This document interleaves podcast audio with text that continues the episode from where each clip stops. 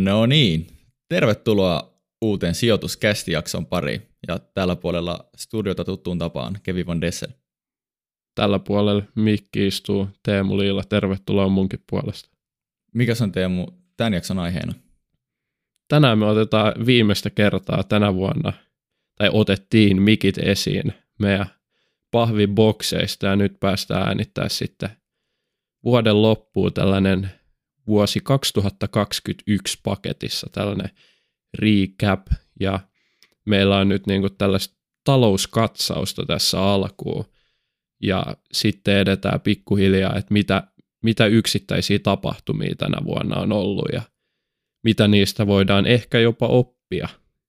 Joo, sekä makrotalouden näkökulmasta tietenkin, mutta myös vähän sijoituskästin näkökulmasta, että mitä kaikkea meillä on tapahtunut. Kyllä. Yritetään olla liikaa puhumatta niin kuin itsestämme, ehkä tämä talous on mielenkiintoisempi, mutta tota, kuitenkin mennäänkö itse aiheeseen pidemmittä puheitta?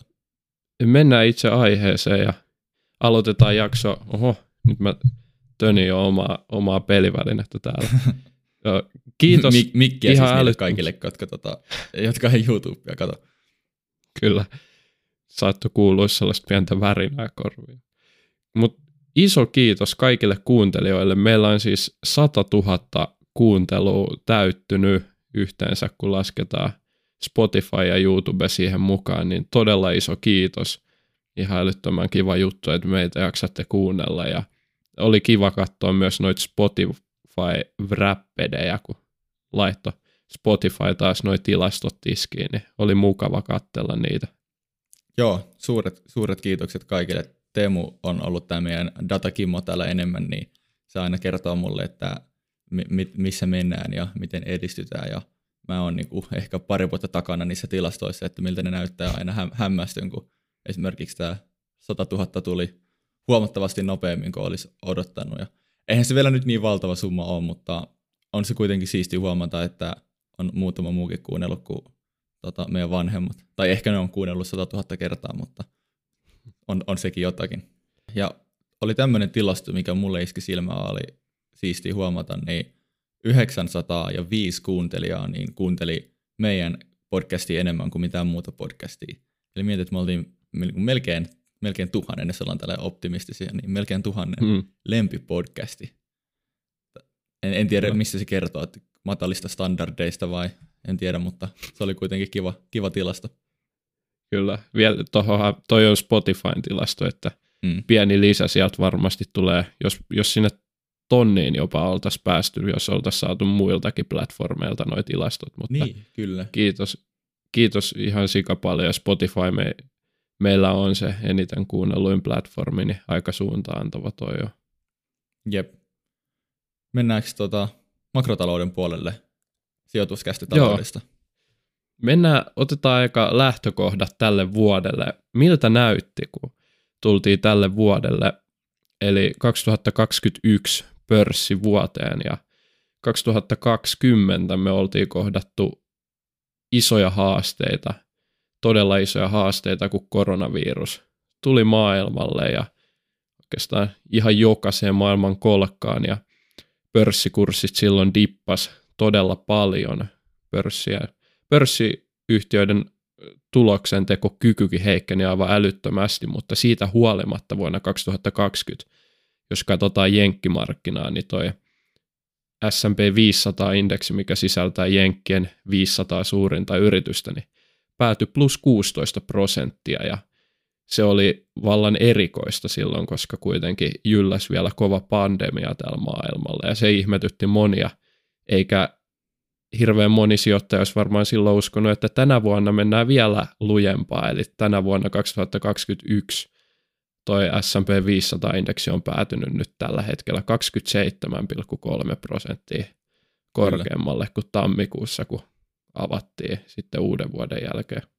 Aika jäätäviä lukuja. Ja tuolloin 2020 vuonna, niin mä muistan, kun tuli se koronakriisin dippi, joka oli itse asiassa aika jyrkkäkin dippi, ja sitten mietittiin, monet varmaan miettii, että kyllä tämä dippi vielä jatkuu, mutta se kurottiin sieltä umpeen. Siitä tuli semmoinen niin kuin teräväkulmaisen V-kirjaimen muotoinen käyrä, sit, mikä piirtyi siitä, ja se on yksi syy, minkä takia tota, sitten saatiin näin hyviä, näin hyviä tuottoja, että se dippi kurottiin sieltä saman tien umpeen. Ja, tota, joo, ja sitten sen perusteella ehkä moni oli aika tota, negatiivisesti suhtautunut tälle vuodelle 2021 ja harva olisi arvannut tämän melkein 30 prosenttia, mitä sieltä tultiin ylöspäin. Ja mun mielestä tämä näyttää aika hyvin sen, että aina mietitään, että osakkeessa on riskiä, on tavallaan riski olla korkealla osakepainolla, joka tietenkin on totta, mutta ihan yhtä suuri riski voi olla se, tai yhtä vahva näkökulman ottaminen voi olla se, että on vaikka all out tai hyvin pienellä osakepainolla, ja tiedän, että on niitäkin, ketkä miettii, että 21 tulee joku tämmöinen korjausliike, ehkä voimakaskin, kun tota koronadippi kurottiin saman tien umpeen ja sen takia myi suurimman osan osakkeista pois. Ja no, siinä meni 30 prosenttia tuotto, joka on kuitenkin aika merkittävä, merkittävä määrä. Niin, ja vielä enemmän, jos me nyt pudottaisiin sinne koronadipin tasoille, niin mitäköhän niin, se on, miinus 50 varmaan. Niin, nimenomaan, kyllä. Ja sitten palataan vielä myöhemmin inflaatioon ja korkoihin, mutta toki sitten ne, ketkä on jäänyt nyt paitsi myös niin kuin sijoittamisen junasta vähän pidemmällä aikavälillä, niin on myös kokenut aika ikävää niin kuin ostovoima heikkenemistä, että myös siltä kantilta kannattaa aina omistaa jotain muuta kuin pelkkää käteistä niin sanotusti, eli tota meidän Nimenomaan. rahaa. Tota, Mut on, Kevin... Onko tämä sun mielestä tämä nousu, niin mun mielestä tärkeä kysymys on, että onko se arvostuskertoimien vetämänä vai tulosten kasvu vetämänä. Niin... Mä, olin, mä olin kysymässä just, just samaa sulta. Mä voin okay. sitten vaikka vastaa ensin mun oma mietteeni. pallotella näitä että tuota vuorotella. Kyllä. Siis on selvää, että varsinkin silloin 2020 koronadipistä maaliskuusta sinne jouluun, niin mehän nähtiin arvostuskertoimia ihan jäätävää nousua. Siis koronadipissä niin oli hyviä ostopaikkoja ja sitten vuoden loppuun 2020 niin oltiin todella jäätävissä arvostuksissa. Öö, 2021 vuosi oli sitten taas pikkusen erilainen, koska meidän tulokset alkoi olla jo todella hyviä, mistä mä annan kohta vähän dataa. Niin ne tulokset alkoi kannattelee myös, mutta kurssinousu on jatkunut niin kuin toi 27 prosenttia kertoo meille. Eli sekä arvostuskertoimet että tulokset on kasvanut, tai arvostuskertoimet on pysynyt samassa, koska kurssi on kasvanut samalla kuin tulokset kasvaa. Eli 2020 lopulta niin tähän päivään asti niin ei ole enää niin paljon arvostuskertoimet venynyt, vaan kurssinousu on enemmänkin selittänyt tämä tuloskasvu, mutta koska meillä oli jo silloin 2020 tätä aika venynyttä arvostuskerrointa, niin ollaan siis edelleen hyvinkin kalliissa markkinassa. Ja Joo, tähän kyllä. on niin kuin monta syytä. Joo, ja ollaan monella mittarilla hyvin kalliissa markkinassa, että price to book taitaa olla Helsingin, Helsingin pörssissä ihan kaikkien aikojen huipuissa tai ainakin siellä kärkikamppailussa ja niin ollaan varmaan myös tota PE-luvulla ja kaikki näillä perinteisillä kertoimilla. Ja tota, mun mielestä se, että todetaan, että se tuloskasvu on ollut nytten pitkälti syynä siihen, että ollaan niin kuin tultu tänä vuonna niin paljon ylöspäin. Ja sitten kun se todetaan, niin voidaan miettiä, että no, että on se markkina varmaan sitten ihan terveellä terveel pohjalla, niin on vähän silleen tavallaan naivi tai ehkä liian optimistinen tapa miettiä, miettiä sitä, koska tavallaan jos miettii, että oltiin hemmetin korkeilla kertoimilla, koska oletettiin hyvää tuloskasvua tai palautumista, sitten se tuloskasvu tuli ja sitten kertoimet vaan pysyy siinä mukana, että se tulos ei ottanut niitä kertoimia hirveästi kiinni, päinvastoin ehkä kertoimet jatkoi vielä nousemista. Ja sitten se yhdistettynä siihen, että nähdään poikkeuksen kovia tuloskasvulukemia ja voidaan ehkä todeta, että ollaan jonkinlaisen syklin huippuvaiheessa ja yritysten on helppoa tehdä kovia tuloksia ja sitten ekstrapoloidaan näitä kovia tuloksia pitkälle tulevaisuuteen, niin ei, se ei välttämättä ole se niin kuin terve, terveen lähtökohta sitten. Joo, nyt on alkanut kääntyä vähän noin. Aluksi ylitettiin tulosodotuksia oikein roimasti ja nyt näyttää sitten vähän huonommalta se tilanne. Mutta joka tapauksessa nyt pikkusen CSI Marketsin tarjoamaa dataa. Nämä kannattaa ottaa aina vähän suolan kanssa, koska dataa voidaan kerätä erilaisin tavoin ja törmäsin useampaan pikkusen poikkeavaan tilastoon. Ja mikään ei valehtele niin paljon kuin tilastot. Kyllä, mutta mut mennään tällä. Tämä on kuitenkin suuntaa antava. Eli näiden tilastojen pohjalta vuonna 2021 USA, yleensäkin kun me puhutaan tilastoista, niin kannattaa muuten muistaa, että Yhdysvalloista puhutaan, ellei toisin mainita, koska se jää välillä mainitsematta. Eli Q1, ensimmäinen kvartaali tältä vuodelta, niin USAssa liikevaihdot yrityksillä kasvoi vajaa 13 prosenttia, Q2 lähes 30. Tämä poikkesi muutamista tilastoista, että se on joku 24-30 prosenttia ollut ja sitten Q3 parikymmentä prosenttia. Ja tähän vielä sitten kun ottaa huomioon, että näiden yhtiöiden, lähes jokaisen yhtiön niin kannattavuudet, eli tulokset on kasvanut sitten nopeampaa kuin tämä liikevaihto, niin kyllähän tämä on ollut ihan järjettömän kovaa tämä tuloskasvukin, mutta koska nämä indeksit on luokkaa plus 30 tällä hetkellä, niin arvostukset ei ole ihan hirveästi päässyt laskemaan. Joo.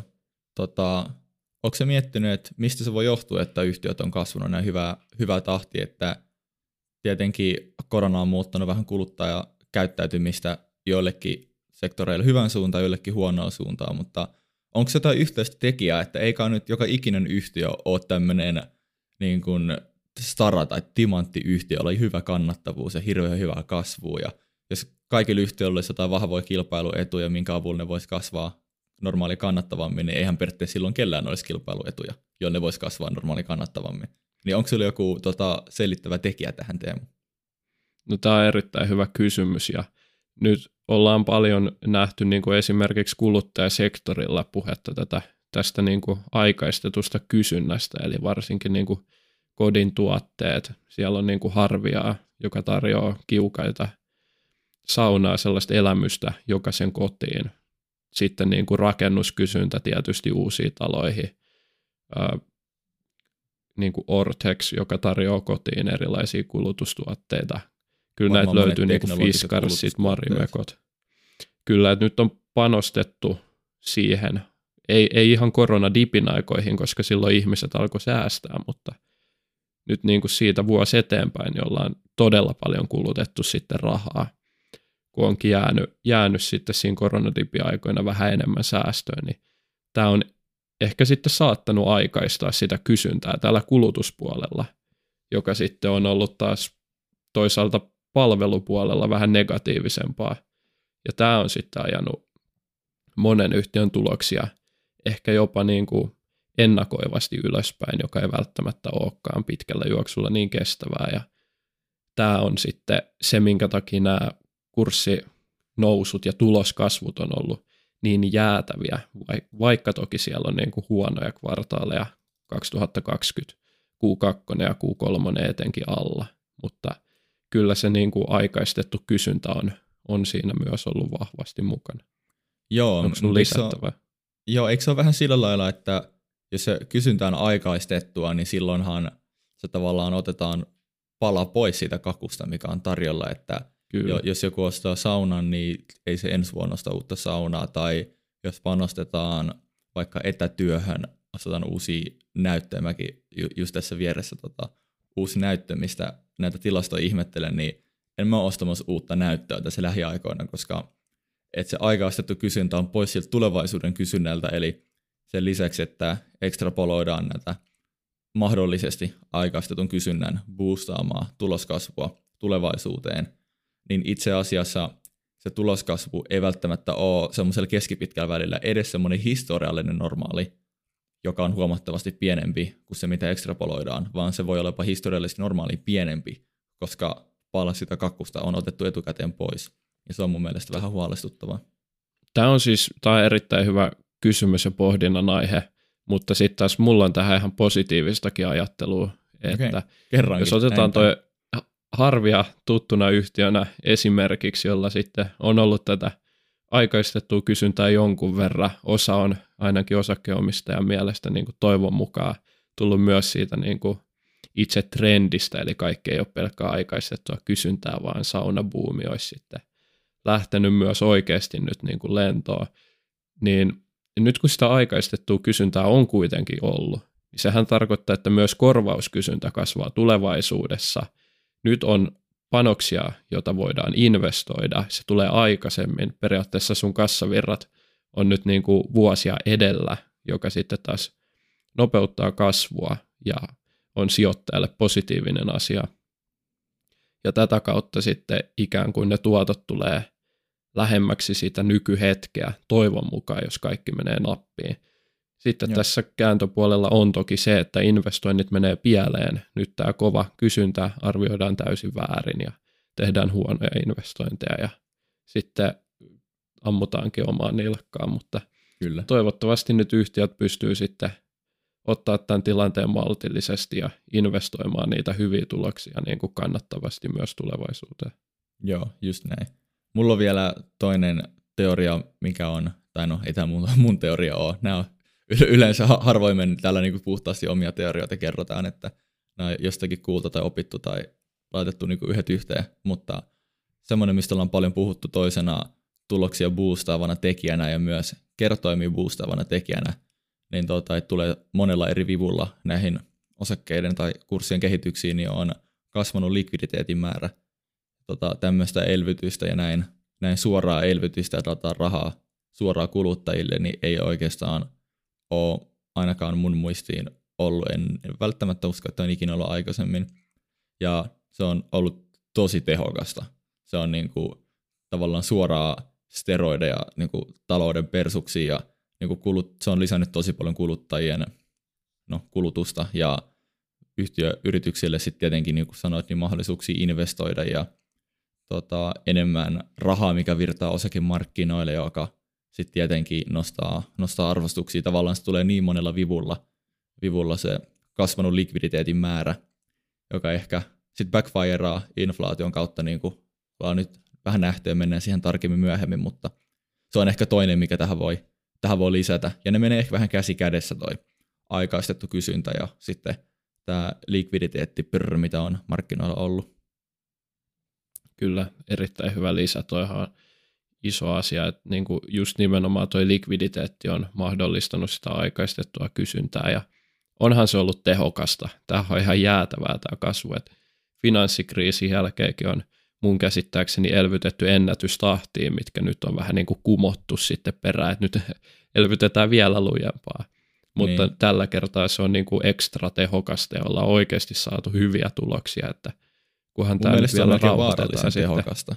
Että on, on pikkusen joo. Et, et tavallaan nyt... se on toiminut niin hyvin ja se on niin helppoa ja se on tämmöiselle Kyllä. tavalliselle kuluttajalle, jos saataisiin jotain tukipaketteja, ihan vaan, että siinä sulle rahaa ole hyvä, niin se on niin tehokasta, mutta se on myös tavallaan jotenkin, jos sä oot se ihminen, kuka tekee sen päätöksen, niin saat ihan hirveän suuren massan tuen sun taakse ihmisistä, ketkä ei välttämättä mieti tavallaan niin kuin pitkän aikavälin taloudellisia seurauksia, vaan enemmän sitä, että mä sain rahaa. Ja se on poliittisesti aika addiktoiva, addiktoiva asia, että en tiedä miten, jos tämmöistä jatketaan aina kun tulee joku heikompi taloussykli, niin että miten tämmöinen sitten vaikuttaa niin kuin talouden kehitykseen pitkällä juoksulla. Että onko nyt avattu joku uusi Pandoran lipas tähän liittyen? Kyllä, kyllä tuossa pitää niin kuin jotain, jotain fiksua rupea pikkuhiljaa tekemään, niin kuin sieltä vaivihkaa saada nostettua myös korkoja, joka on oikeasti aika niin kuin vaikeaa, koska siinähän nyt kun ollaan kuumassa markkinassa, ollaan niin kuin kuplassa, jo, ainakin jonkinlaisessa kuplassa osakkeissa, tietyissä sektoreissa jopa erittäinkin kuumassa kuplassa, ja sitten, että meidän velkakirjamarkkina on niin kuin aivan katastrofaalisessa kuplassa, mihin tullaan myöhemmin vielä tämän jakson aikana, niin se tarkoittaa, että jotain täytyy tehdä, mutta koska nyt on niin hektiset ajat käsillä, niin sen pitää olla tosi tarkkaa ja maltillista, että miten tullaan, koska sehän oli just, mikäköhän se oli, Q2 aikaa, niin kuin alettiin puhua, että kohta voimme alkaa puhua ää, elvytyksen niin kuin hidastamisesta tyyliin. Niin. Ja nyt siitä on alettu puhua siitä. Niin, niin sit, että et, no periaatteessa ju, juurikin näin, että me ei haluta tänne sellaista äkillistä shokkia, että ihmiset mm. paniikki myy, vaan Just että näin. se pystytään kaikki tekemään pikkuhiljaa, niin kyllä se, se voi vielä niin kuin toimia, mutta onhan tässä selkeät riskit siihen, että tullaan vielä alaspäin niin kuin indeksitasolla paljonkin, koska on tätä niin kuin kuumuutta markkinoilla. Joo. No mutta Teemu, mihin nämä kaikki äsken tota, mainitut asiat on nyt johtanut sit indeksitasolla, että missä me ollaan tällä hetkellä? Joo, ihan mielenkiintoista, koska syyskuu lokakuun aikana indeksit otti aika raju dippiä. Suomen markkinaa silloin seurasin enemmän, mutta nyt niin kuin taas näyttää kansainvälisesti aika hyvältä. Se taas se Jenkkien S&P 500 indeksi niin pomppasi all time high lukemi itse asiassa tällä viikolla. Nyt on lauantai 11.12. ja muutaman päivän päästä saadaan jakso ulos, niin S&P 500 on ainakin tällä hetkellä nyt all time high lukemissa päälle 4700 pisteessä.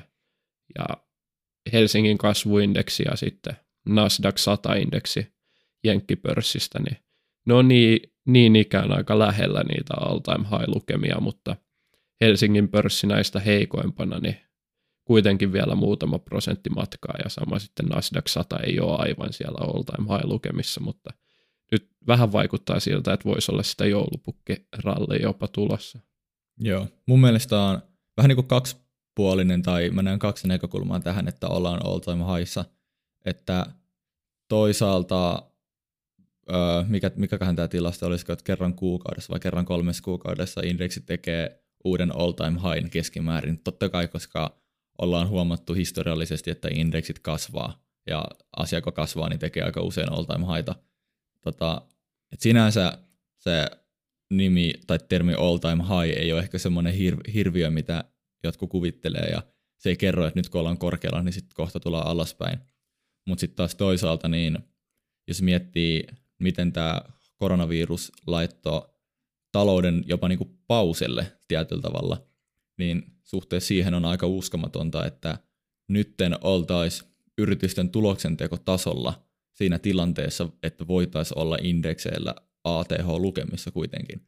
Että niin. se on, se on niin kuin vähän jopa niin kuin, jos joku sanoisi tavallaan, mä olisin elänyt niin kuin täysin jossain tynnyrissä tota, kaksi vuotta ja joku nyt sanoisi mulle kaiken tämän ja ollaan muuten BTV ATH-lukemissa, niin se olisi vaikea uskoa, että yritykset on voinut bounce backia tästä niin kuin näin voimakkaasti, mitä ne on. Ja kysymys kuuluu, että onko ne oikeasti bounce backannut tästä ja tavallaan on, onko tämä puhtaasti niin kuin niiden yritysten hyvyyttä ja reagointikykyä vai onko tässä jotain ehkä niin kuin synteettisiä talouden tukemiskeinoja, millä ollaan sitten ylläpidetty tätä, niin kuin vaikka se likviditeettisuihke.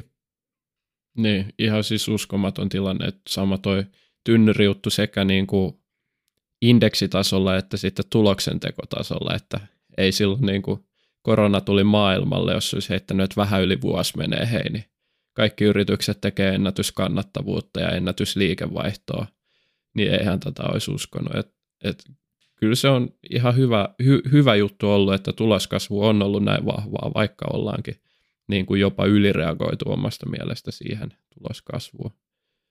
Kyllä. Mutta mä, mä vielä kokosin Reutersilta ennusteet sitten seuraavalle vuodelle. Ja muistutus tähän välijaksoon, niin kohta käydään vielä noita pieniä erikoistilanteita tästä vuodesta läpi. Otetaan ensin tällainen niin kuin kokonaiskatsaus. Nyt, nyt ollaan menossa niin kuin vuoteen 2022, eli Kyllä.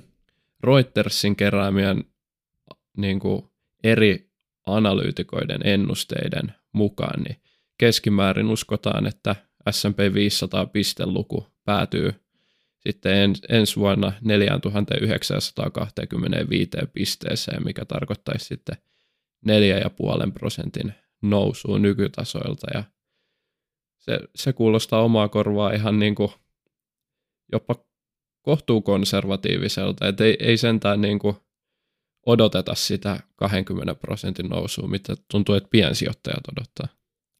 Siis mun mielestä paras mahdollinen tilanne oli se, että yritykset jatkaa oikeasti hyvää tuloksentekokykyä ja kasvua, ja sitten tultaisiin sitä 4,5 prosenttia ylöspäin, koska sitten olisi jotain chanssiä.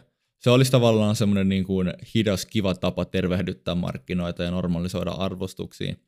Ja että jotenkin uskaltaisi tehdä enemmän sijoituksia, olla suuremmalla osakepainolla ja ei tarvitsisi koko ajan karhuilla, että milloin tulee suurempaa korjausliikettä. Että toinen tapahan tervehdyttää markkinoita olisi se, että tulisi voimakas korjausliike ja noi kertoimet jollakin tavalla normalisoituisi vähän sen korjausliikkeen seurauksena, mutta tämä olisi aika, aika kiva skenaario, tämä tämmöinen tasainen 4,5 prosentin kasvu tai mun mielestä ihan melkein niin kuin nolla kasvuindeksitasolla voisi olla niin kuin hyvä asia mun mielestä. No, että... ky- kyllä mä lähden tuohon nolla kasvukelkkaan itse, koska jos miettii, että mun muistaakseni nyt niin kuin ensi vuoden tuloskasvu vai eikö liikevaihtoennusteet on tuota 4 prosentin luokkaa, mikä tarkoittaisi, että ei juurikaan sitten laskettaisi arvostuksissa enää ensi vuonna, vaikka noustaisi vain 4,5 prosenttia.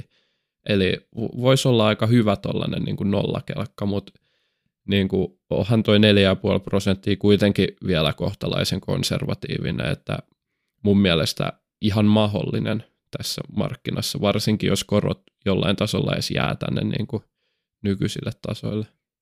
Niin, tämä on hirveän erikoinen tilanne, että tietenkään meillä ei ole mitään kymmenen vuosien kokemusta markkinoilta ja ei ole nähty omiin silmiin tai koettu osakkeenomistajan erilaisia tota, taloudellisia kriisejä ja eri syklien huippuja samalla lailla, mutta ihan ne tota, äijät, jotka on marinoitunut tässä bisneksessä niin kymmeniä vuosia, niin sanoo, toinen sanoo miinus 10 ja toinen sanoo plus 20, että tämä on tietenkin kaikki, kaikki tota, talouden tilanteet on vähän erilaisia, se tekee tästä hommasta aika mielenkiintoista, mutta tämä on hyvin epätyypillinen tilanne, että ollaan aika lailla miinuskoroilla ja sitten alkaa inflaatio nousemaan, kukaan oikein tiedä, että miten talouskasvu elpyy ja kuluttajakäyttäytymistä on nyt vaikea miettiä, että onko se nyt tapahtunut pysyviä muutoksia ja hirveästi kaikkea tämmöisiä niin epävarmoja asioita, mitkä pitäisi ennustaa ja sitten kun on paljon liikkuvia osia, mitkä kaikki pitää arvaa oikein, niin todennäköisyydet on, että joku siinä menee pieleen ja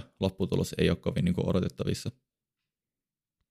Kyllä. Hei, Kevin, mä eilen sulle tästä ja huikkasin. Mä en muista, että mitä kaikkea mä sulle sanoin. En, en vissi ihan hirveän tarkkoja tilastoja, mutta aika hauskan bongasin, eli eilisen kauppalehdestä 10.12. perjantaina tällainen suositusjakauma, joka oli siis keskimäärä, ke, keskikokoisten Helsingin pörssiyhtiöiden analyytikoiden suositukset, ja ne oli listattu kauppalehteen.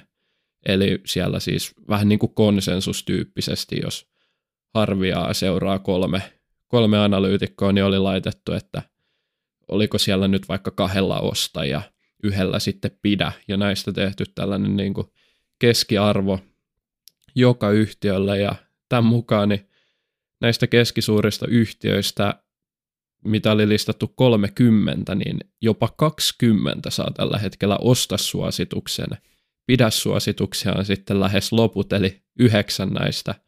Ja vaan yksi saa tällä hetkellä myyntisuosituksen, joka on siis aivan käsittämätön tämä sentimentti oma, omasta mielestä niin kuin analyytikoilla, jotka kuitenkin ennustaa tällä hetkellä melkein kaikilla mittareilla niin kuin ennätyskuumaa markkinaa, jos katsotaan niin kuin vivulla sijoittamista, listautumistahtia, price to book lukua, no PE-luku ei ole ihan siellä missä 2020, mutta niin kuin ihan käsittämättömän kuumassa markkinassa, ja jopa meidän analyytikot on niin kuin aivan niin kuin härkämäisiä. Siis sentime- sentimenttihan on ihan niin kuin tuli kuuma.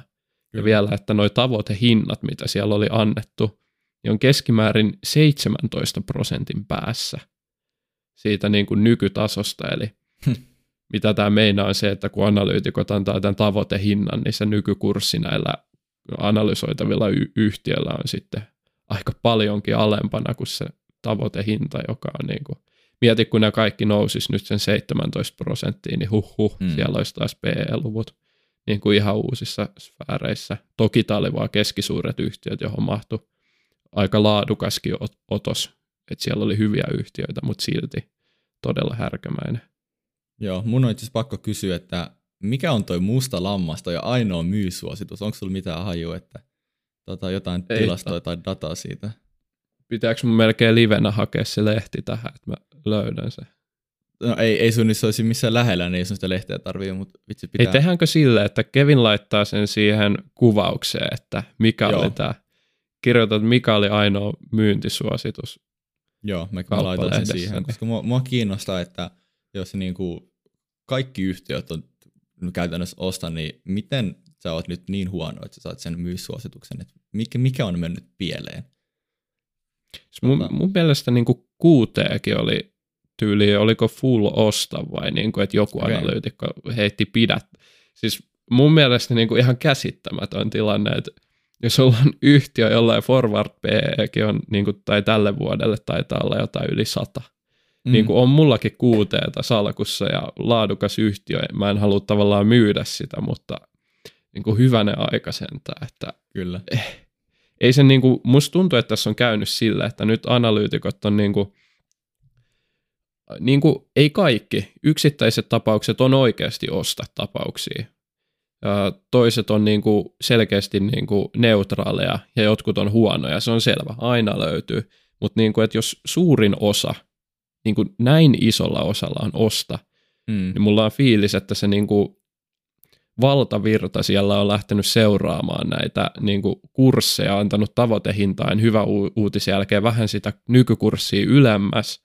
Ja nyt kun nähtiin tämä ihan jäätävä korjaus sitten tuossa vähän aika sitten, niin, niin sitten tavallaan kaikki nämä suositukset kääntyy yhtäkkiä ostapuolelle sen seurauksena, koska Niin, ne kyllä. aikaisemmat tavoitehinnat oli niin korkeita, vaikka nämä ei välttämättä ole perusteltuja, että joku niin kuin tulostuotto yksinkertaisesti jollain niin kuin hitaammin kasvavalla yhtiöllä on jotain 5 prosenttia, niin se, että sitten annetaan ostasuositus vaan sille, että se nyt sattuu tavoitehinta jäämään kauaksi, niin, Mm.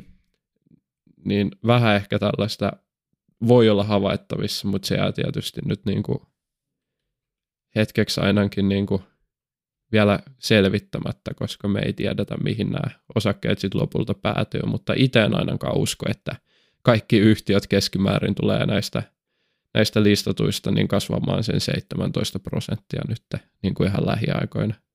Siis joo, aika lailla samoilla linjoilla kuin sinä, että näin on varmaan käynyt. Ja tämähän on analytikoille hirveän vaikeaa, että usein nämä tavoitehinnat on tavallaan niin kuin vuoden tavoitehintoja.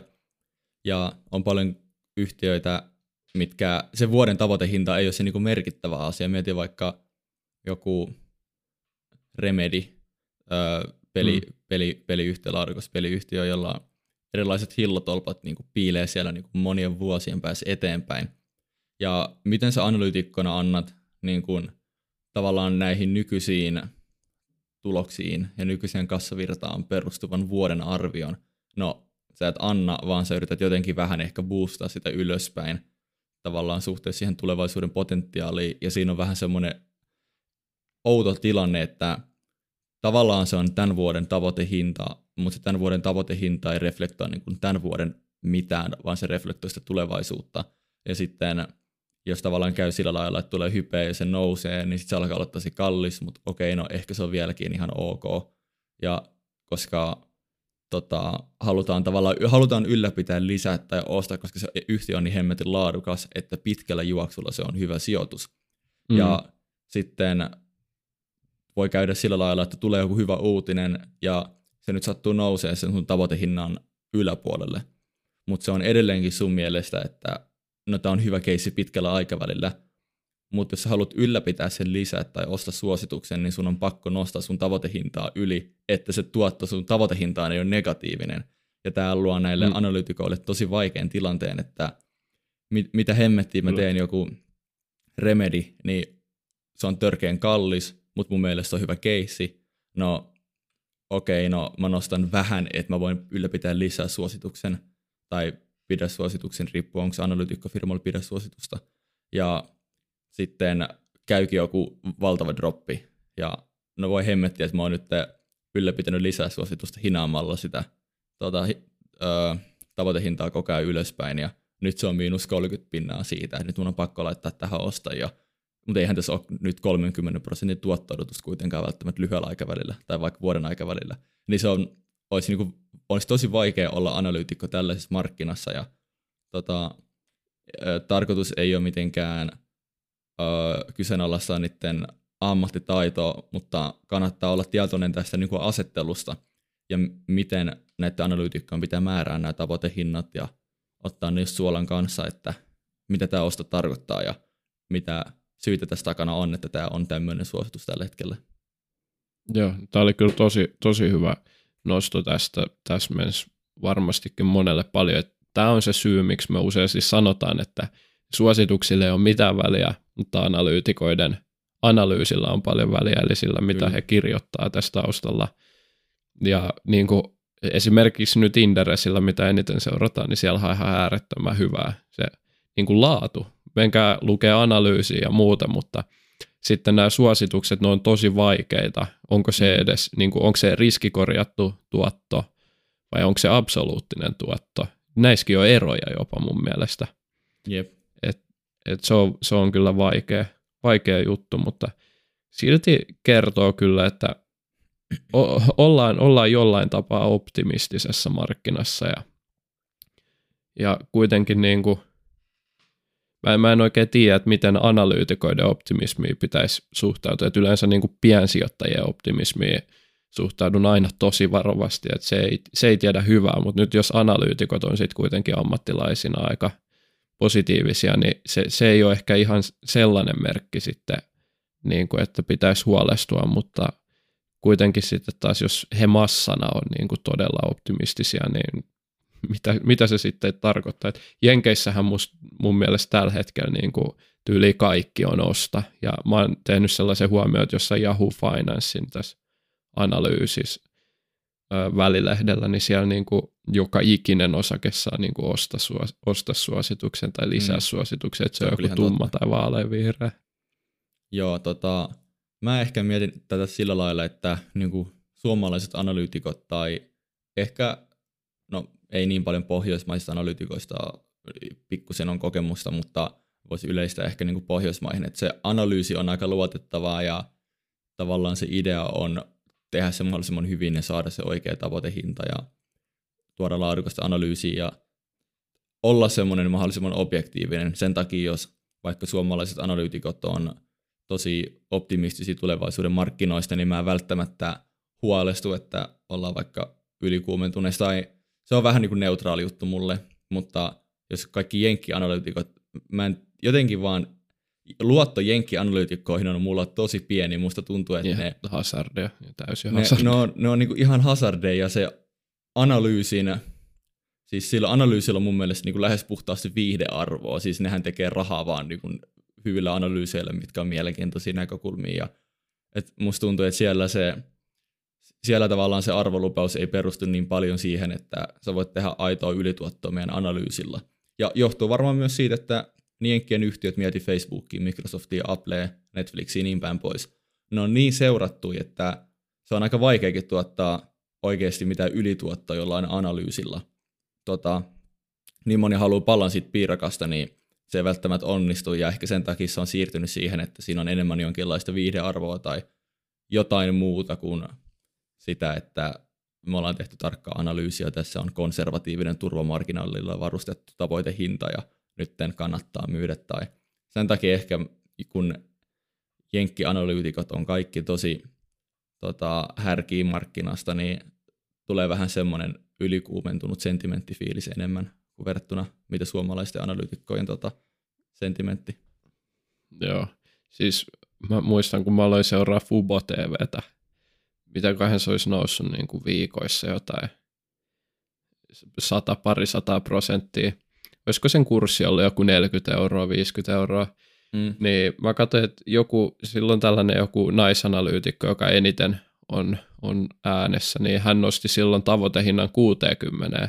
Samaan aikaan, kun oli joku toinen analyytikko, muistaakseni mies, niin laski oman ennusteen tai tavoitehinnan johonkin seitsemään tai anteeksi dollareissa nämä on siis seitsemän dollaria, mm. niin siinä niin kuin, että se, kur, se kurssi se on seilannut nyt koko ajan niin kuin tätä väliä niin kuin ilman oikeastaan selkeää suuntaa ylös alas. Ja nämä analyytikoiden niin kuin vaihteluvälit, niin sieltä seitsemästä sinne niin kuin 60, sehän on melkein, onko se tuhat prosenttia. Niin, kuin, että, niin, mi- niin miten kuin, se voi olla noin suuri ero? Että se on niin kuin mitään tolkkua. Et mm. Mä en ole kyllä Suomessa nähnyt niin kuin tollasta, että yleensä siellä on sama suunta. Et, tai sekin voi vähän, että jollain nyt on niin kuin pikkusen ero ehkä ajankohdasta joku, että toisella on pidä, toisella osta. Joskus saattaa olla ostaja vähennä, jos ne on tehnyt eri aikaisen analyysin, mutta mm. tavoitehinta on about sama. Mutta niin kuin että täällä Jenkkilässä, niin tavoitehintojen välillä eri analyytikoilla voi olla jotain tuhansia prosentteja, niin se on ihan naurettavaa, mutta pitäisikö meidän sitten tästä kuitenkin siirtyä jo pikkuhiljaa eteenpäin seuraavaan aiheeseen? Joo, siirrytään ihmeessä. Tai aiheisiin. Nyt meillä alkaa niin kuin kokonaan okay. uusi, uusi tällainen niin kuin sen, sentimentti, uusi niin kuin segmentti tässä meidän jaksossa. Eli mikä, mikä segmentti meillä nyt, alkaa? Meillä alkaa tällainen, että käydään nyt niin kuin isoimmat tapahtumat sitten tältä vuodelta ja valitettavasti tältähän jotain tulee jäämään pois, koska me ei Kevininkaan kaikkea voida muistaa, eikä ehitä tähän jaksoon, joka muuten on varmaan nytkin aika pitkä jo edennyt, niin ei edes ehittäisi. Mutta aloitetaanko tuosta ihan niin kuin alkuvuodesta ja mennään vaikka tuonne GameStopiin ja meemimarkkinaan. Mu- muistat sä kuin hyvin, että mitä tällä oikein tapahtui? Ja missä sä olit, kun sä niin kuin sait tällaisen tiedon, että nyt, nyt niin kuin tapahtuu? Mä en muista, missä miss mä olin, mutta mä itse asiassa tulin tähän vähän niin kuin typerästi jälkijunassa, varmaan kaksi tai kolme päivää sen jälkeen, kun tämä niin suurin tapahtuma oli takana, niin mä vasta kuulin siitä ja sitten mä itse asiassa tyyli monta kuukautta myöhässä vasta aloin perehtyä siihen, että kyllä mä tiesin, että se lähti niin kuin Wall Street Betistä ja jonkinlaisesta tämmöisestä niin kuin hypestä ja ehkä niin kuin kapinallisesta asenteesta näihin tota, erilaisiin rahastoihin tai niin kuin hedge fundeihin ja sitten haluttiin, haluttiin tota, tavallaan nostaa tämmöisen vahvasti shortatun yrityksen kurssi, että sitten ne menettäisi rahaa, mutta sitten mulle itse asiassa selvisi, että täällä oli takana itse asiassa aika laadukasta niin kuin sekä kvalitatiivista että kvantitatiivista analyysiä. Tämmöinen tota, Wall Street Bets-käyttäjä kuin uh, Deep Fucking Value, joka sitten teki aika, aika vakuuttavat niin omat analyysinsa, ja hänen mielestä tämä oli aidosti aliarvostettu, ja se usko myös, että tämä, niin kuin, tämä Deep Fucking Value ennusti ton short squeezein itse asiassa niin kuin paljon ennen kuin se edes tapahtui, ja mä oon jälkikäteen katsonut näitä videoita niistä analyysistä, mitä se on tehnyt, ja ne oli oikeasti tosi, tosi vakuuttavia, ja että se oli siis aika, aika mielenkiintoinen, että se ei ollut välttämättä niin epärationaalinen tapahtuma sitten, kun siihen tutustui tarkemmin. Tai oli monelta, mutta niin kuin, sit takana oli oikeasti aika laadukasta analyysiä. Kyllä, toi oli erittäin hyvä, hyvä ja kattava selitys tähän. Mä en edes muista tuollaista deep fucking väliöitä, mutta Joo. mä olin itse silloin Intissä ja mä muistan, että se siis se, se oli ihan hauskaa ainakin seuraa sitä. Ja sehän niin kuin osake aluksi pomppasi joku muutama sata prosenttia johonkin tyyli 400 dollaria, sitten se tuli alas johonkin 100 dollaria, ja sitten se nousi takaisin niin kuin siihen johonkin keskiväliin, ja nyt, nythän se vaan heiluu siellä niin kuin tyyli edelleen. Et se on niin kuin ihan huikea. Sitten tuli näitä, mikä, mikä se on se, onko se AMC vai mikä tämä on tämä elokuva? Joo, just. Elokuva tällainen joku vuokraus, joku ihan siis aikainen tällainen video, videohommeli, niin se, senkin osake sitten räjähti ja just nämä shorttajat, ketkä sitten oli isoilla positioilla näissä kiinni, niin ne joutu sitten pakko, niin kuin, pakko stoppaamaan ne niiden positiot, jotka sitten edesauttoi vielä ruokki sitä kurssinousua. Joo, tota, haettiin just niin kuin AMC ja tästä taisi olla muitakin, niin haettiin vähän niin kuin uusia GameStopia ja yritettiin tehdä näitä niin short squeeze vähän niin kuin oikein farmata niitä, kun se toimi kerran. Ja se itse asiassa toimi aika montakin kertaa, mutta sitten siihen tuli stoppi. Ja mä nopeasti voin avata tämän short squeezein idean ilman mitään liian teknistä jargonia, tai en, mä en itsekään ole mikään niin kuin teknisen analyysin mestari, mutta ideana siis se, että erilaiset suuret rahastot oli shortannut paljon GameStopia, koska ne tietenkin näkee tämän, mitä muutkin näkee, eli siirtyminen erilaisiin alustapalveluihin ja niin kuin digitaalisempaan kulutuskäyttäytymiseen ja tämmöinen perinteinen kivi alkaa peliliikemyymällä, niin ei ole se juttu tulevaisuudessa. Joten sen takia ne siis lyhyeksi myi GameStopia ja oletti, että sen hinta tippuu ajan kanssa. Ja sitten tämä shorttaaminen niin, tota, oli aiheuttanut tota, paineita sit sille kurssikehitykselle ja se oli polkenut sitä aika matalalle ja sitten kun sitä alettiin ostamaan, niin tämä ostopaine nosti sitä hintaa, joka tarkoittaa niille shorttipositioille, että ne alkaa menettää rahaa. Ja sitten, koska ne haluaa pysäyttää sen valumissa mahdollisimman nopea, niin sitten ne myy ne shorttipositiot pois, joka ennestäänkin nostaa vielä enemmän sitä hintaa. Ja se aiheuttaa tavallaan valtavan nousupaineen sille nyt GameStopin esimerkiksi tota osakehinnalle. Ja sitten tulee short squeeze, kun kaikki yrittää sitten pysäyttää ne shorttipositiot, joka sitten nostaa sitä hintaa vielä enemmän. Kyllä, just näin. Siitä oli hirveä tappelu sitten, että onko tämä laillista tällainen mm, niin kuin massa, massanousu jotain niin sorttajia vastaan. Niin, niin manipulaatiosta syötettiin. Mutta ei, ei siitä mitään seurauksia tainnut tulla.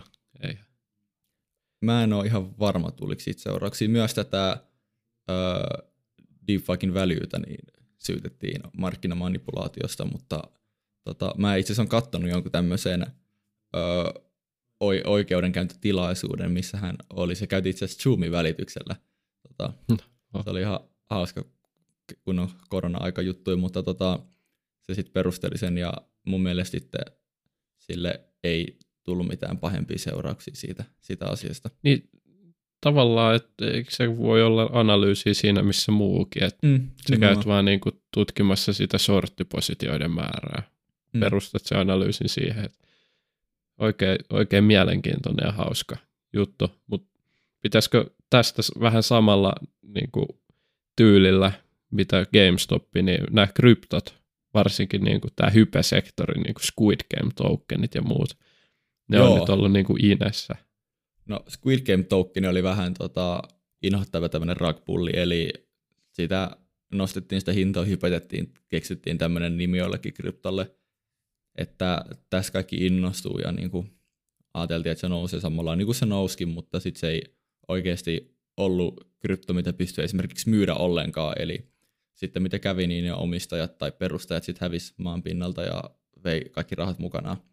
Mutta ylipäätänsä tämä kryptot on ollut mun mielestä niin kuin, tietenkin aikaisempinakin vuosina ei, kryptot ei ole niin, kuin niin uusi teknologia, tota, mutta tänä vuonna ne on tullut enemmän pinnalle ja enemmän jotenkin silleen niin kuin massojen ymmärrykseen ja tai en mä tiedä, ei välttämättä ymmärrykseen, mutta ainakin tietoisuuteen. Ja mun mielestä kryptot on yksi niin kuin, tai semmoinen kryptohype on ollut yksi niin kuin tämän vuoden suurimmista jutuista.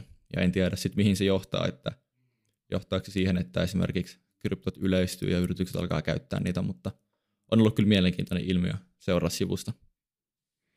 Joo, ja sitten Shiba Inu ja Dogecoin, niin nämä on niin kuin, alkaa tuntua jo pikkusen niin kuin vähemmän riskisiltä. Et ei näistä niin kuin ihan hirveästi ole enää riskejä, kun on tottunut näihin Squid Game tokeneihin. mm. Se vähän niin on. On, on se vähän niin, mutta Et, sitten miettii näitä... Sä niin kuin... aika sijoitusboomeri, jos sä et ole niin kuin vähintään jossain Shiba Inussa. No, voi niin olla. Kuin, että parhaat treidaa näillä. Kyllä. Mutta siis sit esimerkiksi... Bitcoinkin on ihan vanha juttu. Niin, ne on ihan boomercoin, mutta esimerkiksi Bitcoin ja Ethereum ja näitä varmaan muitakin tämmöisiä vähän oikeasti niin kuin, että siinä on joku organisaatio tai joku no, y- yhteisö tietenkin kryptoissa yleensä takana, ja, mutta se on suuri ja tavallaan siellä on niin kuin jo semmoista tietynlaista sosiaalista hyväksyntää ja jopa niin kuin instituutioiden puolesta tulevaa hyväksyntää, niin musta tuntuu, että tämä vuosi on boostannut aika paljon sitä, että miten vaikka ihmiset näkee Bitcoinin ja Ethereumin ja tota, to, niin kuin, esimerkiksi vaikka erilaisena niin kuin valuuttoina tai tavallaan arvonvaihdanta-välineillä. Niin se on ollut mun mielestä semmoinen niin kuin vahva siirtymä tänä vuonna semmoisen suuntaan. Kyllä lö- löytyykö jotain muuta enää sitten näistä kryptoista. Mm. Mielenkiintoista se, että nyt ehkä kryptoja taas sitten leimaa nämä Squid Game tokenit ja muut. Et niin, kyllä. Meillähän on oikeasti luotettavia kryptovaluuttoja, just nämä Bitcoin ja Ethereum on, on niin kuin oikeasti luotettavia. Niihin liittyy paljon ongelmia niin kuin maksan, maksun ja arvon säilyttämisen kannalta. Että nehän on niin kuin ihan jäätävän epävarmoja vielä, mm. ja se systeemi ei ole täysin kypsä vielä, mutta kuitenkin ne on luotettavia, ja se, että sä saat rahat ulos ja sä saat rahaa sisään, niin se toimii ja ne on niin kuin ihan laillisia. Et tavallaan pilaa vähän tätä koko, koko mainetta just nämä, nämä pyramidihuijaukset, joita valitettavasti on. Kyllä. Sitten seuraavia tapahtumia. Syyskuussa oli, oli kurssidippi. Muistaakseni, mistä syyskuun kurssidippi johtui? No, varmaan siitä, että äijä ennusti sen silloin meidän jaksossa. Olisiko niin, ollut se on kyllä totta. Elokuu. Se oli. Joskus aurinko paistaa risukasankin. Oli, oliko, siinä, oliko siinä muita siis, syitä kuin mun ennustus? Meillä oli siis just, just käynyt joku, mikäköhän jakso meillä oli, jotain erikoistilanteita käytiin siinä läpi ja mietittiin Joo. tätä niin kuin vuoden aika vaihtelua ja oli just niin kuin syyskuu tulossa ja Kevin, Kevin mainitsi tuosta niin kuin syyskuusta, että se on ollut kaikkien aikojen vissiin huonoin kuukausi näin niin kuin indeksitasolla ja sitten nähtiin se mukava romahdus siihen, niin kävi aika kivasti käytäntöön sitten tämä ohjenuora, että se oli, se oli hauska, mutta tosiaan silloin, silloinhan me korjattiin, ei ihan älyttömästi, mutta jonkun verran ja sitten siinä, siinä sivuttaisliikkeessä, no oma salkku edelleen vetää jotain sivuttaisliikettä siitä dipistä, mutta siis silloin niin kuin kesti hetki, että siitä dipistä kokonaan elvyttiin ja kuitenkin niin kuin mittakaavassa kohtuullisen pieni, että eihän siinä niin kuin ihan hirveästi ilmaa tuolta osakemarkkinoilta sitten lähtenyt pois, että edelleen jäädään kaipaamaan sitä niin kuin miinus 15 prosentin dippiä. Joo. Oliko se tämä Evergrande, mistä tämä dippi johtui? se näin niin, mä en enää muista tuota tarkkaa päivämäärää. Sehän sattui siihen aika, aika samoihin aikoihin. Taisi itse asiassa jopa olla, että Evergrande oli silloin just isoin tekijä tässä. Et siitäkin puhuttiin missäköhän jaksossa. Se oli meidän ajankohtaisjakso, kun käytiin tämä Evergrande-keissi. Tämä oli nyt aika heikko plugi, yleensä pitää sanoa niin kuin tarkka nimi ja jakson numero, niin tämä oli vaan nyt, että puhuttiin jossain jaksossa ja käykää etsimässä. Ei, Kevin editoi tämän jakson tällä kertaa, niin Kevin laittaa sitten kuvauksia, että missä jaksossa puhuttiin. Laitatko kellonajankin siihen? Voin itse asiassa laittaa. Tota, jos jotakin, jotakin kiinnostaa, niin toi, mä voin myös linkkaa jotain mu- muita, muita lähteitä sinne, että joko on ehkä selittänyt joskus paremmin kuin me, niin jos jotain kiinnostaa, niin tota, saattaa olla, että sieltä löytyy. Mutta Ever, Evergrande, oli, Evergrande oli yksi semmoinen jotkut teki jopa niinku tämmöisiä Lehman Brothers-vertauksia, joka oli tota, tämmöinen iso, iso pankki, mikä sitten kaatui, kaatu silloin finanssikriisin aikaan, niin pelättiin samantyyppistä, mutta ei ehkä sitten tullut semmoista spillover-efektiä, mikä silloin tuli. Niin, eli Evergrande on siis tällainen kiinalainen, aika moniala yritys, mutta siis asuntoihin keskittyvä ja tähän niin kuin asuntojen, oliko kunnostamiseen keskittyvä, joka nyt on sitten lähtenyt vähän rönsyilemään sinne jos tänne. Joo, kyllä. liiketoiminnasta ja velkaantunut enemmän kuin Suomen valtio muistaakseni tai jopa melkein Kreikan valtio johonkin kyllä. siihen, siihen melkein Kreikan velkoihin taisi osua pelkästään tämän niin kuin yhden kiinalaisyhtiön velat, josta sitten niin kuin jopa Suomi oli syyskuussa huolissa. Jep. Sitten yksi, mitä tapahtui tänä vuonna, niin ihan jäätävä listautumisbuumi. En tiedä, oliko eniten listautumisia niin kuin Helsingin pörssiinkin ikinä, ainakin, ainakin niin kuin ihan top-vuosia ja nähtiin hyviä listaantumisia, nähtiin vähän toisenlaisia listaantumisia ja jääkö siellä jotain tota, ipoja tai muita listaantumisia erityisesti mieleen? Ensimmäisenä mielessä on se, että kaduttaa, että en osallistunut lähestulkoon kaikkiin listautumisiin, mistä olisi saanut se olisi ollut, se olisi ollut tänä, tänä vuonna hyvin voittava strategia, että ö, osallistut IPOan ja myyt ensimmäisinä päivinä pois sitten, kun tota, tulee markkinoille niin kuin kaupankäyntiin. Joo, että meillä on niin kuin, ja ehkä isoimpia, mitä on ollut, niin on ollut Spinnova. Edelleen kurssi taitaa olla aika paljon korkeammalla kuin mitä listautumisessa.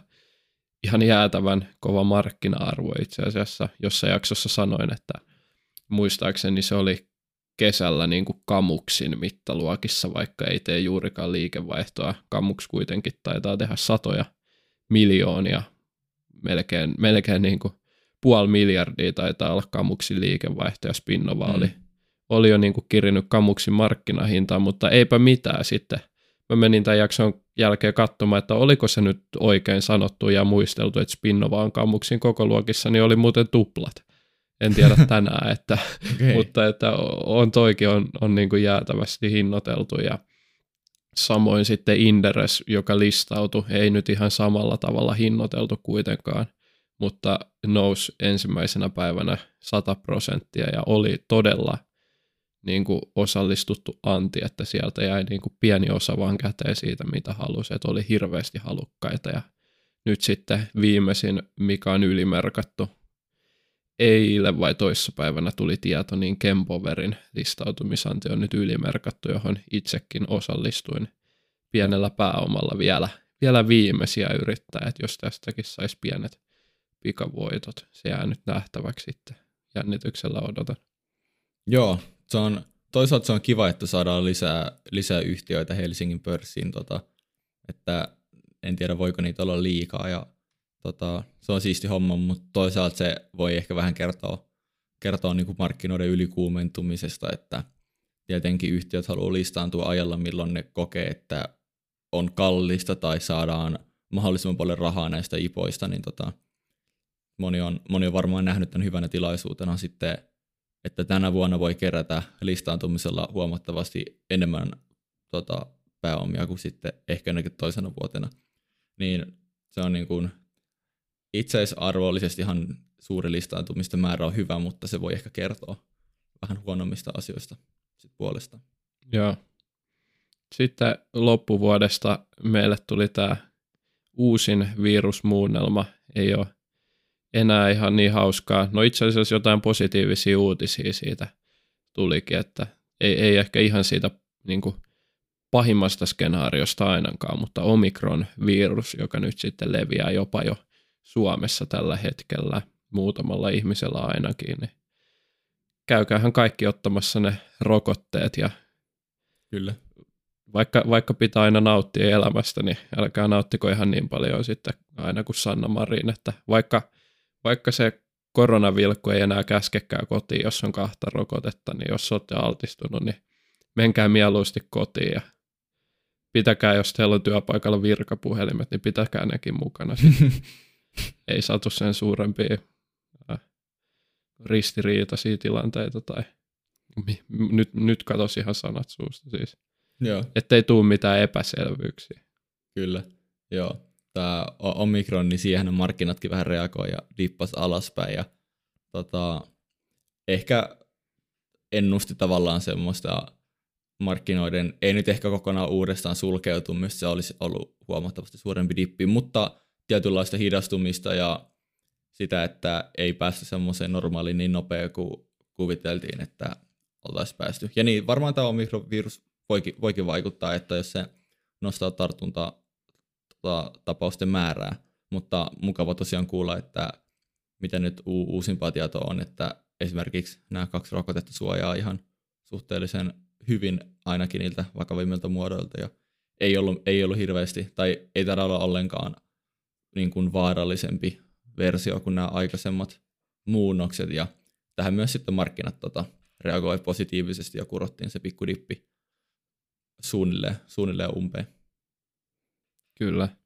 Otetaanko loppuun vielä ihan tuoretta uutista nyt niin kuin jenkkimarkkinalta, eli inflaatio, se on taas jälleen nousussa ja niin kuin Inflaatio on sitten, nyt in. Kyllä, kuluttajahintaindeksi Jenkeissä year on year, eli vuoden takaisesta plus 6,8 prosenttia. Ja tämä on kovin inflaatio sitten vuoden 1982. Ja nyt sitten, jos me otetaan mietintään... 40 vuoteen. Niin, jos me otetaan vielä mietintää, että mieti Kevin sitten niitä ihmisiä, ketkä ei ole vielä sijoittanut tai ei ole, ei ole sellaisessa niin kuin mukana, mukana missään niin kuin muussa omistuksessa kuin sitten käteisenä pankkitilillä, niin sun vuosittainen tuotto on miinus 6,8 prosenttia ja Kyllä, se voi olla no, Jenkeissä vielä, Eurooppa vielä enemmän. tulee hyvin perässä, niin voi olla hyvinkin tulevaisuudessa vielä paljon enemmän. Ja nyt sitten, jos ajatellaan, että edelleen törmään sellaisiin ihmisiin, ketkä ei uskalla sijoittaa, koska on mahdollisuus menettää rahaa, joka pitää paikkansa. On aina mahdollisuus sijoittaa, jos menettää rahaa. Ei ole täysin riskitöntä tuottoa, vaikka joku kymmenenvuotinen jenkkibondi niin sanotusti on riskitön, mutta sekään ei ole itse asiassa. Mutta se, että saat pitkää hajautetusti mukana jossain omistuksissa, niin se on hyvin matala riskistä. Käytännön tasolla pääoman menettäminen monen kymmenen vuoden säteellä ei ole edes hirveän mahdollista. Siinä pitää aika paljon tyrjää tai sitten pitää jotain ennen näkemätöntä tapahtua. Mutta inflaatio syö joka tapauksessa nyt niin kuin vuodessa 6,8 prosenttia sitä ostovoimaa. Eli en, en itse olisi niin kuin all in käteinen tällä hetkellä. Ja tästä sitten bondimarkkinan, eli näiden niin kuin valtion velkakirjojen markkinasta kertoo myös se, kuinka paljon nämäkin on sitten kuplassa, niin nyt kun katsotaan tätä lähes riskitöntä velkakirjaa, kymmenvuotista jenkkivelkakirjaa, mistä me saadaan puolentoista prosentin korkoa tällä hetkellä, niin reaalisesti se tuottaa tappiota 5,3 prosenttia tällä hetkellä, joka on hyvinkin niin kuin erikoinen tilanne, että kun sä käytännössä lainaat rahaa muille, niin sä menetät siinä yli 5 prosenttia vuositasolla tällä hetkellä. Jonnet ei muista, mutta tämmöiset velkakirjat on ollut joskus ihan validi vaihtoehto osakkeille ja niiden tuotto-odotuksen kannalta. Et vähän maltillisempaa tuottoa, mutta kuitenkin ihan decent tuotto, että voi olla jopa vaikka 5-6 prosenttia mm. ja tuota, hyvin, hyvin matala riski, että joskus on ollut ihan fiksu vaihtoehto laittaa osa siitä sijoitettavasta pääomasta bondeihin, mutta ja niin kuin sanoit niin, että ei ole tietenkään olemassa riskitöntä tuottoa, mutta on olemassa tota, tuototonta riskiä.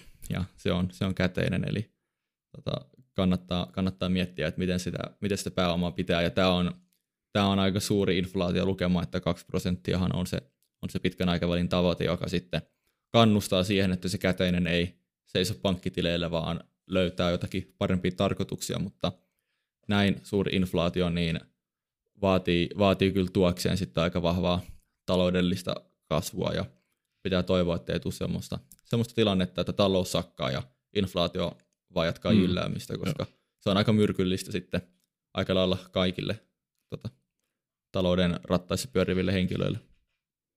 Niin, ylipäätänsä pahoittelut kaikille Jon-nimisille, mutta siis nyt kun käytetään tätä meidän hauskaa lapsuudesta tullutta termiä, niin Jonnethan ei siis muista edes sitä aikaa, kun niin kuin lainasta sai jotain vastinetta, että nykyään alkaa tienaamaan jo sillä, että sä otat vastaan rahaa. Nyt mm. melkein niin kuin vähän, vähän liian karrikoidusti, mutta, Kyllä. mutta ja sitten jos me katsotaan niin kuin vielä tähän loppuun niin kuin USA High Yield, tällaista indeksiä, joka koostuu siis pelkistä roskalainoista, niin sen, sen korot on tällä hetkellä 4,5 prosenttia, eli se tarkoittaa reaalituottona miinus 2,3 prosenttia. Eli sä oot tappiolla, vaikka sä sijoitat tällaisiin niin kuin Hyvin riskisiin yhtiöihin, niin kuin jopa yksittäisiin yhtiöihin, jolloin oikeasti sä et välttämättä saa niitä rahoja ikin takaisin.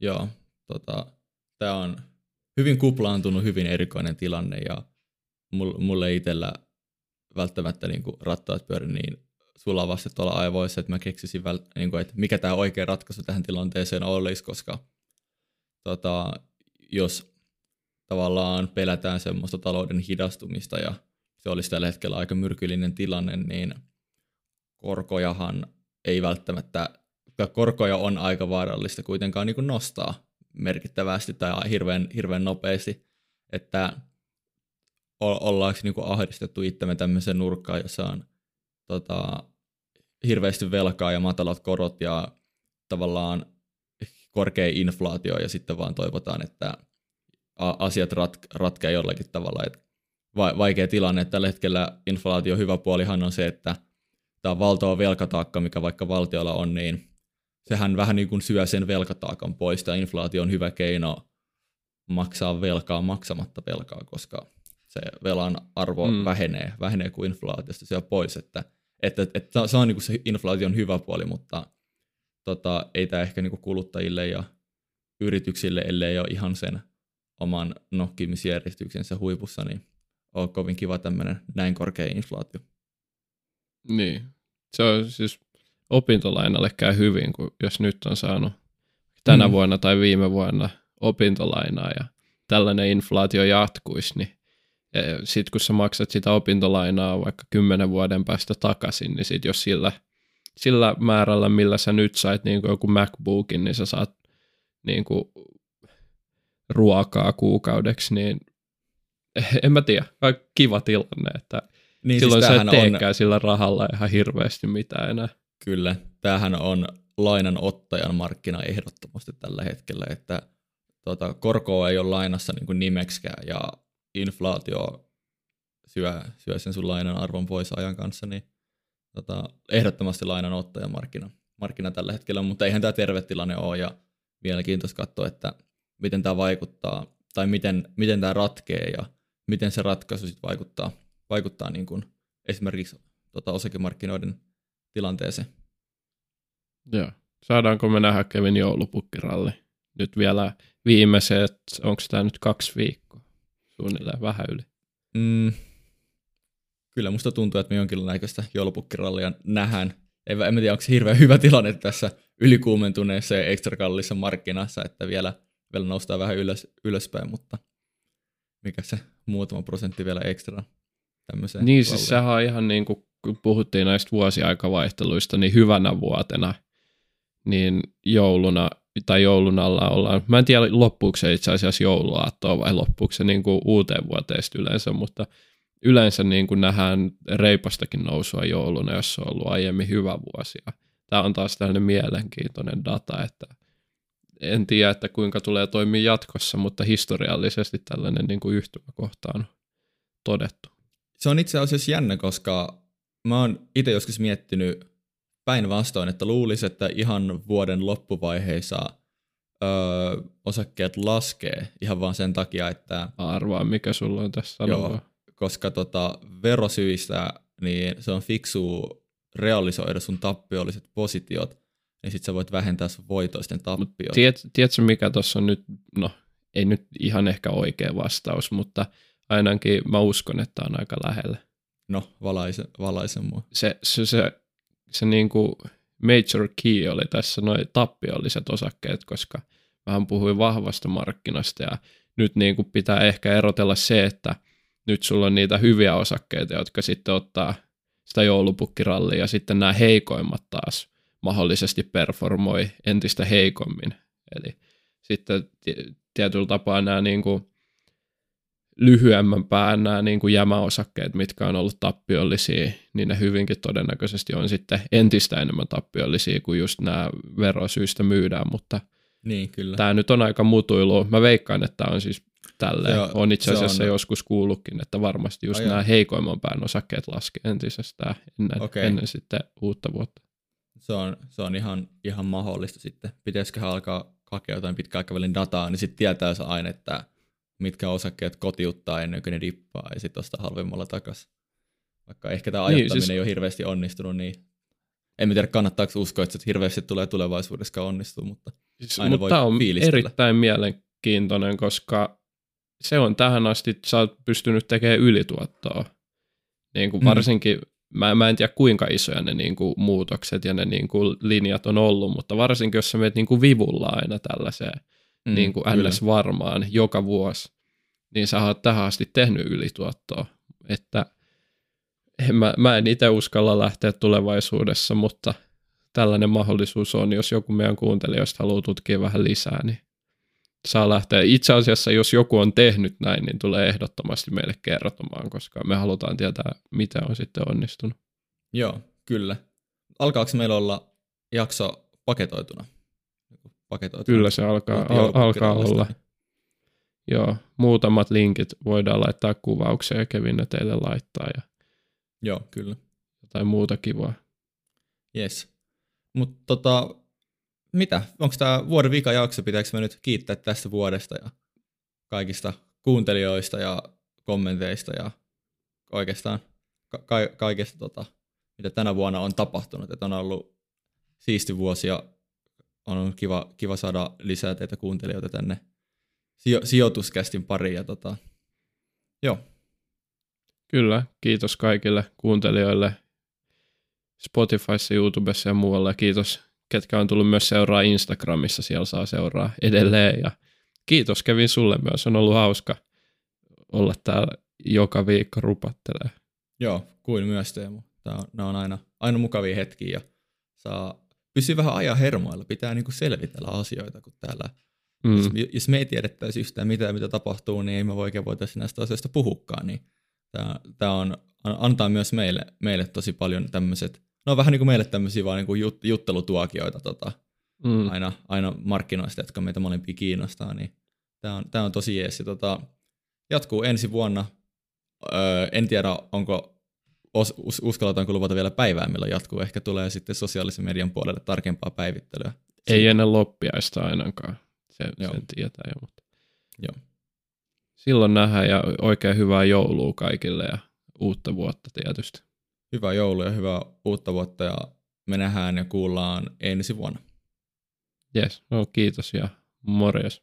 Morjes.